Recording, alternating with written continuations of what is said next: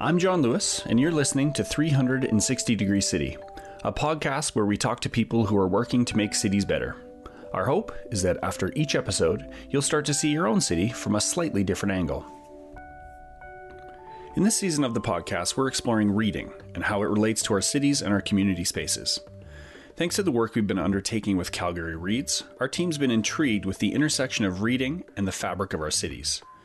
In our last episode, we learned about the Little Red Reading Place in Calgary. And today we're going to continue that conversation to further understand how reading places can impact children. Do you remember how old you were when you learned how to read? I don't remember the exact age, but I do remember sitting in a big comfy chair in our house and reading with my mom. Later, once my reading ability expanded, you couldn't get me away from my choose your own adventure books. Now, with a daughter of my own, reading's a nearly daily activity in our house, Thanks in large part to my wife Jen, who is a voracious reader herself. She read 69 books last year alone. Even though I don't remember my vocabulary at age 3, apparently it was a very important part of my literacy development. As Stacy Penny from Calgary Reads explains, there's a really important window of time for learning how to read. I like to tell say to people there's this 369 scenario that we need to be attentive to when a child is three, their vocabulary is going to really forecast for us what's going to happen when they're six and they're in school and they're coming to learn how to read and, and get exposed to this code. So, three year old is an incredibly important milestone. The six year old's ability to learn how to read is very important.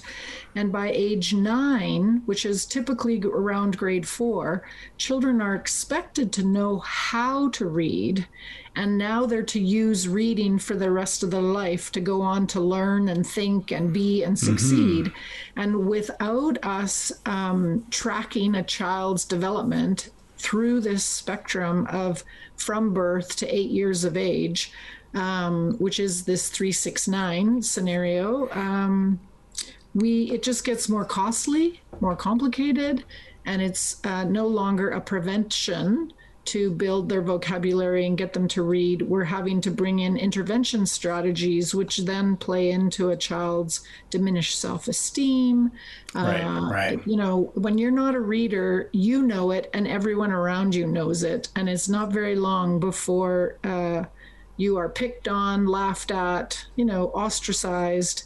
And who would want that for any child? Reading has such a huge impact on our lives.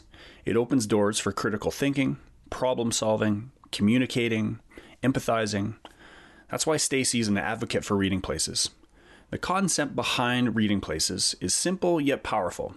Create spaces that are interesting, comfortable, and inviting so that people are excited to read. In our last episode, we talked a lot about the Little Red Reading House, which was originally known as the Children's Reading Place here in Calgary. It's a beautiful experiment that's caught the attention of communities and organizations around the world. Terry Lindberg describes the place very well. But you're right. If you didn't know the place, you'd think, okay, it's this beautiful house, you know, close to the river in a very, a very interesting neighborhood with lots of history. Um, and it's an older house with so many nooks and crannies in it. Mm-hmm. You're right. From the street level, um, it's like going through, you know, the lion, witch, and the wardrobe through the wardrobe. It's like a, a portal into another universe when you walk through those doors. So, yeah, yeah, sure. and, ama- and amazing uh, that you got to uh, live live inside the wardrobe. but it, it is, and it's such a gift, and it, you, you feel you feel like, and you, you felt like it's hard to describe the, the, the energy. The house was there. I, I've I'm a prolific reader and I've always liked reading, even when I was small and had special reading places. And I would say my wife is as well, but I've never read as many books as when I was in that house. Terry was lucky enough to actually live in the Little Red Reading House. As part of the Reader in Residence program, Terry and his wife Christine lived in the house, serving as hosts for many of the visitors to the reading place. Terry has many stories about how the reading place impacted children and families and their relationship to reading. One day, a kid came in who loved Star Wars but hated to read.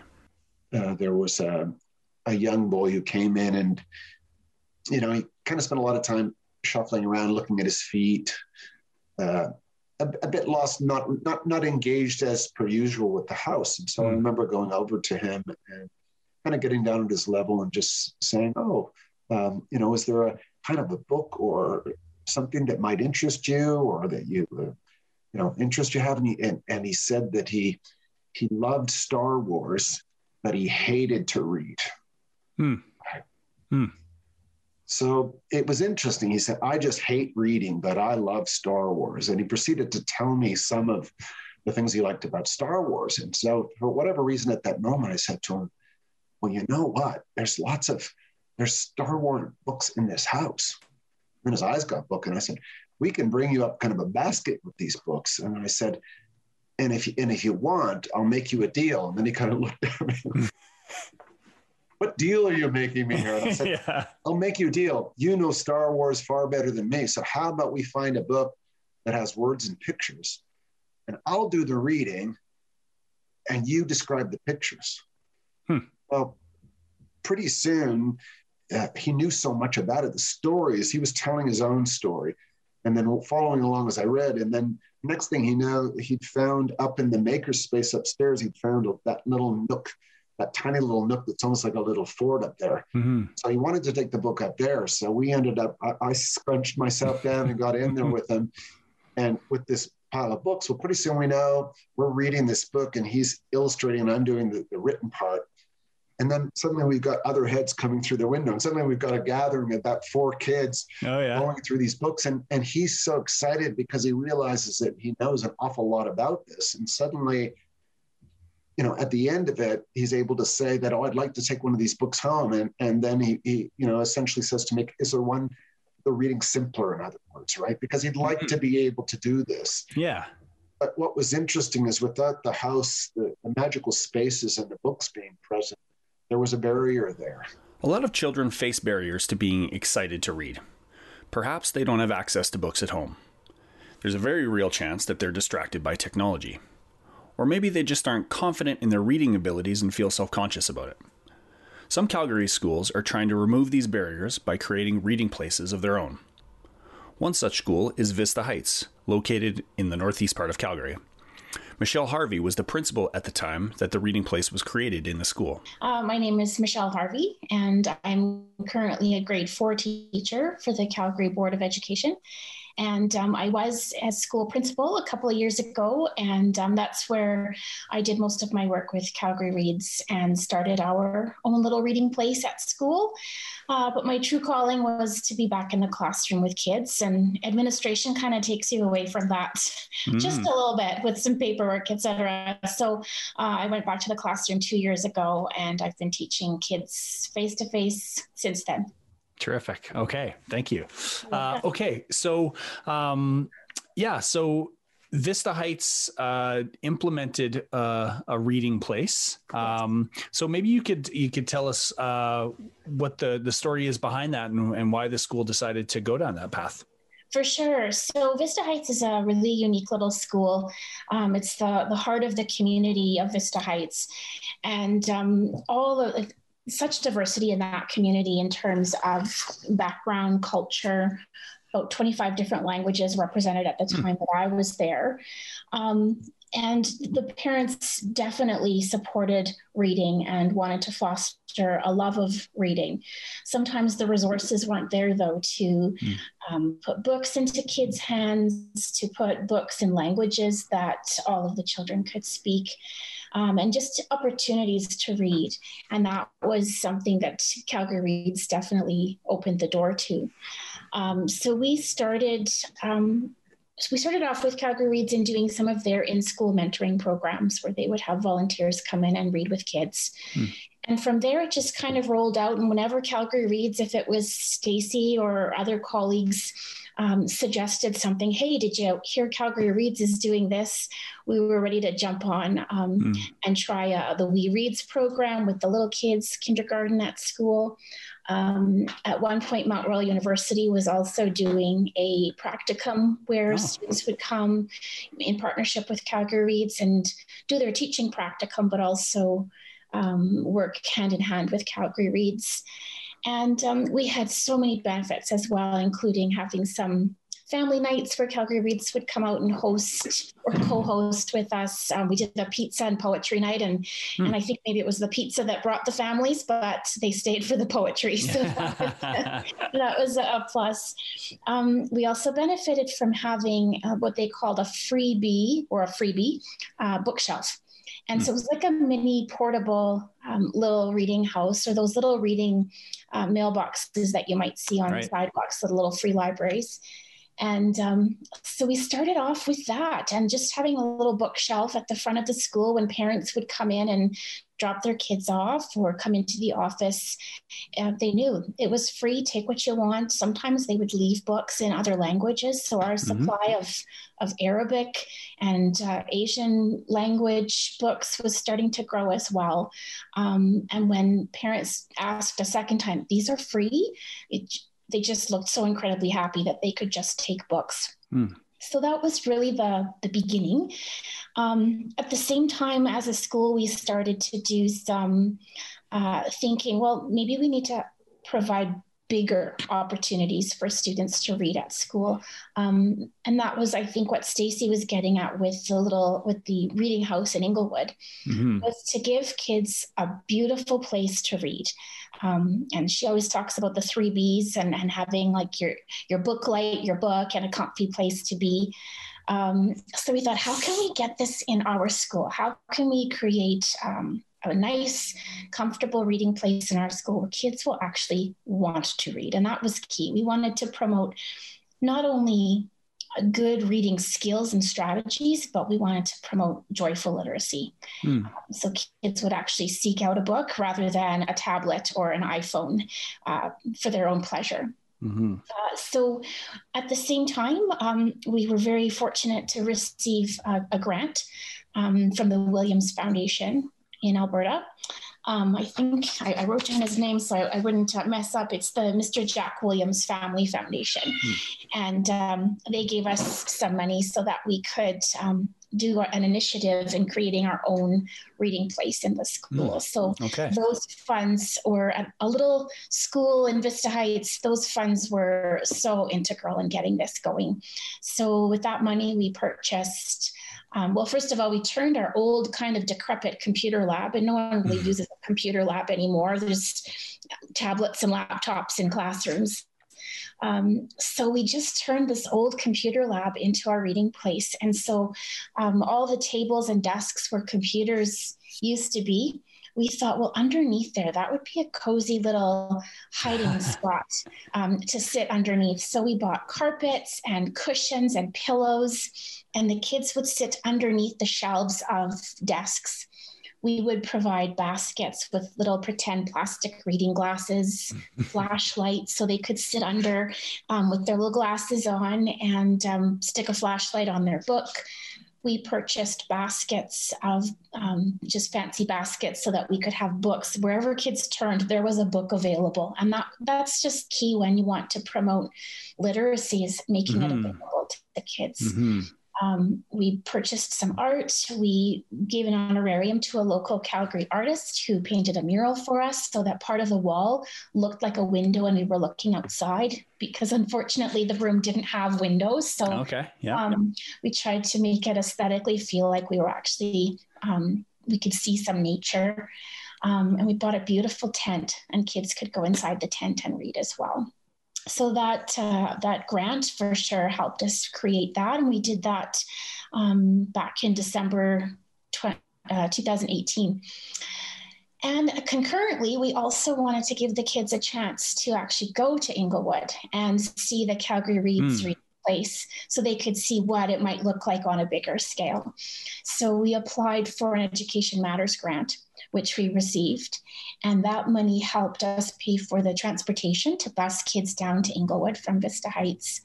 And all the classes, kindergarten to grade six that year, had their chance to go. And we tried to make it um, uh, an outing for the day. So, not just going to the reading place, but we called the program Literacy at Large. So, students went to a grocery in Inglewood, Bite Grocery, yeah. and um, Bite was so um, generous. They talked about um, money and purchasing items. The grade ones went to the grocery area and learned about some financial literacy at the time. Oh, great. Our, grade fives and sixes carried on from the reading place and walked to the brand new Central Public Library downtown, and they could mm-hmm. see that beautiful building.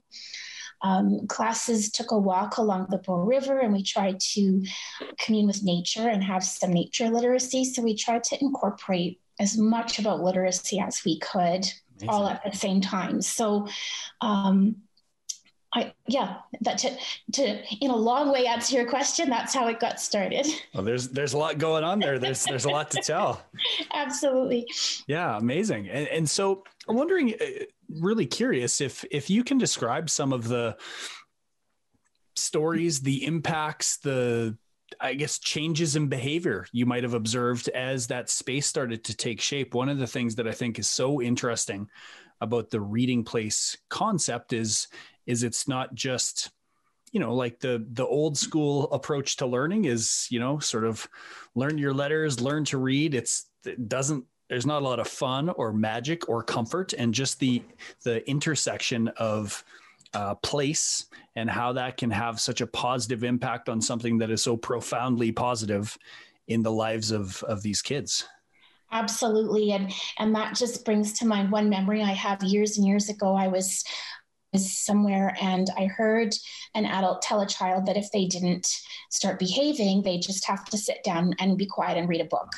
And I oh. thought that oh. was, um, whoa, what a what a negative light to put reading no and books in. And I thought, I you know, I, oh, how how can I stay away from that um, in Vista Heights School where I could have mm-hmm. some impact? Um, and so I think uh, a big change that we started to see was kids wanting to go down to that computer lab area. It was kind of at the end of a hallway just off the library, and it wasn't always uh, well used or well visited.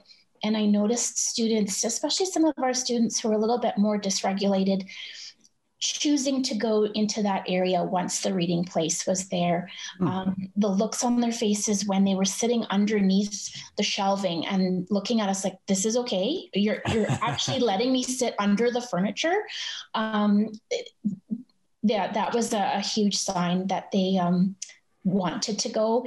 If we had a, a little a little person I'm thinking of decide to run out of his classroom and, and run away, he would run to the reading place. And that was just fantastic. Wow. And the, the teacher or the education assistant would go and they would just snuggle in the tent or under the shelf with a book. And what a great tool to help that child regulate themselves and, and get back to class. Mm-hmm. Um, so seeing kids seek it out. Another, uh, of course, being an administrator at the time, data is a, big part of what drives our work. Um, so, of course, doing a lot of surveys too. We wanted to make sure that we mm. could measure impact. And so we did um, some data collection in terms of uh, surveys that the Calgary Board of Education gave us for grades five and six students. We did a, a Calgary Reads sort of attitude survey towards reading. And we also use some report, uh, report card scores um, with the reading section of the report card. Hmm.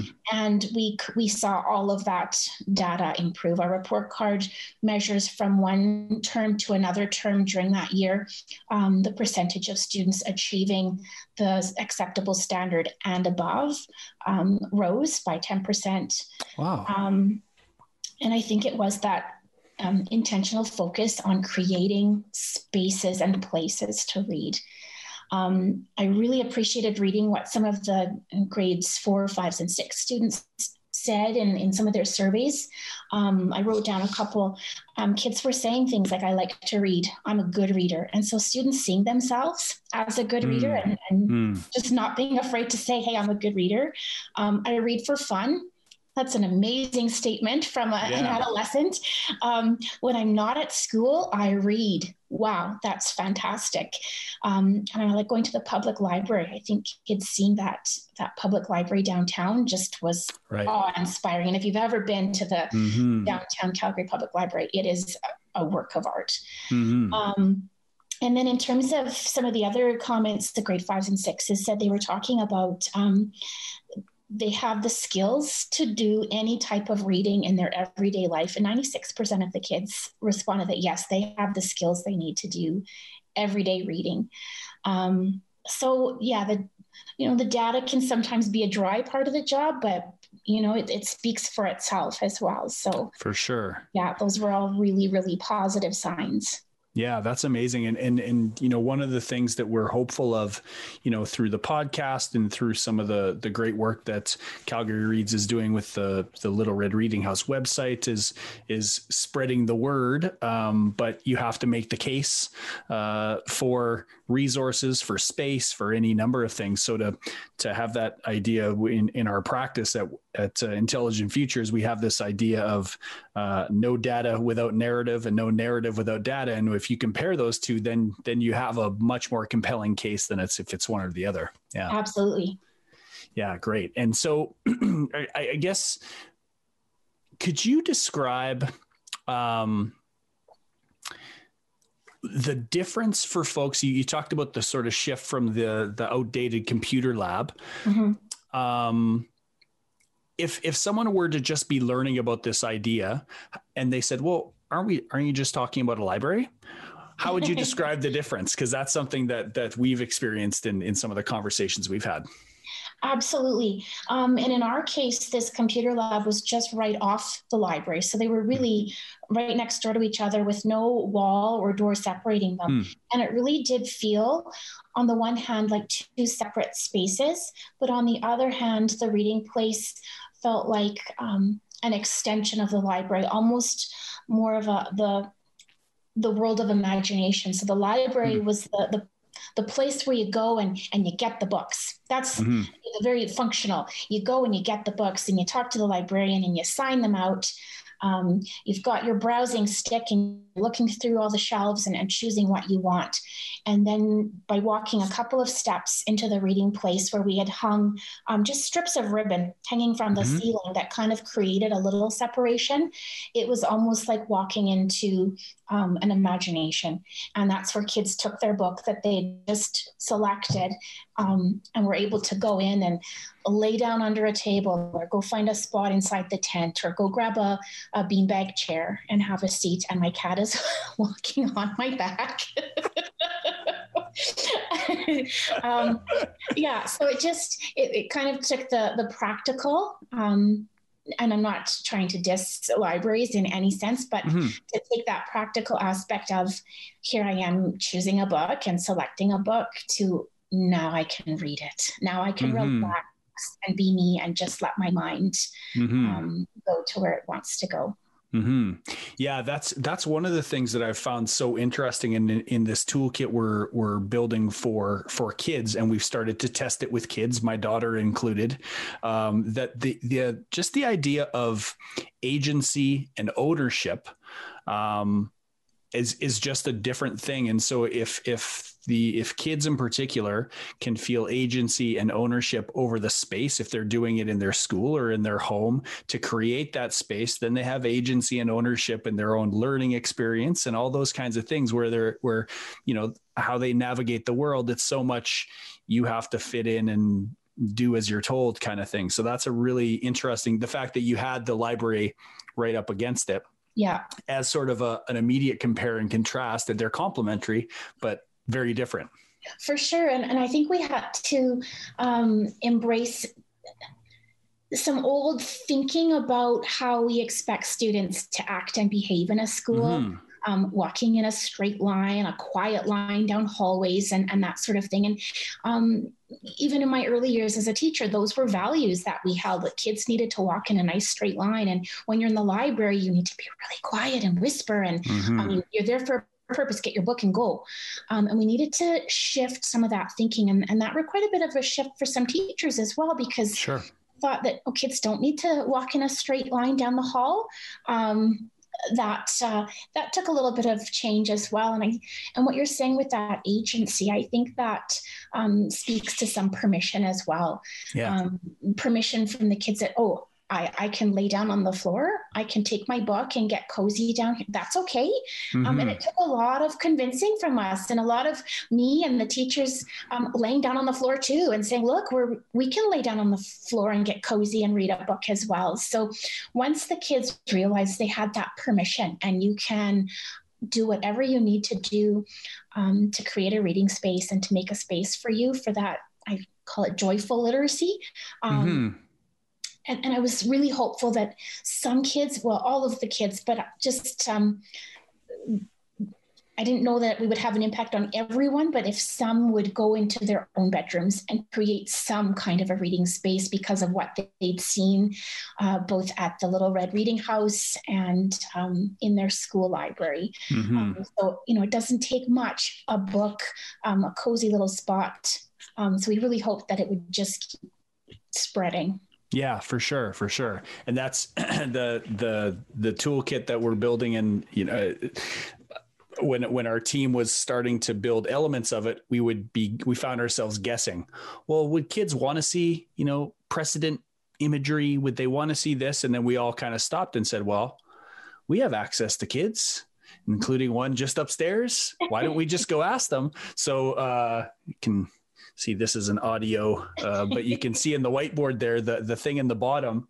Uh, my daughter drew the the she said i think this should be on the cover. Because i explained to her like this is for kids to do their thing and the adults to support not do what the adults say. And so uh, the it says warning you are entering a kids only zone. Adults minds may explode from the sheer awesomeness of their kids ideas that's awesome so to, support us, give us the resources we need, but step back and stay out of our way because we got some reading to do. Absolutely. And give us that space and opportunity and that permission to just do it. And I, I think it, it has required a little bit of a, a shift in our thinking that um, how, how students ought to behave in a school. Mm-hmm. Um, and I think, I think we're making some positive changes. Calgary Reads is doing incredible work to inspire comfortable, cozy spaces where you can sit down, pick up a good book, and become inspired by stories, ideas, and new ways of thinking.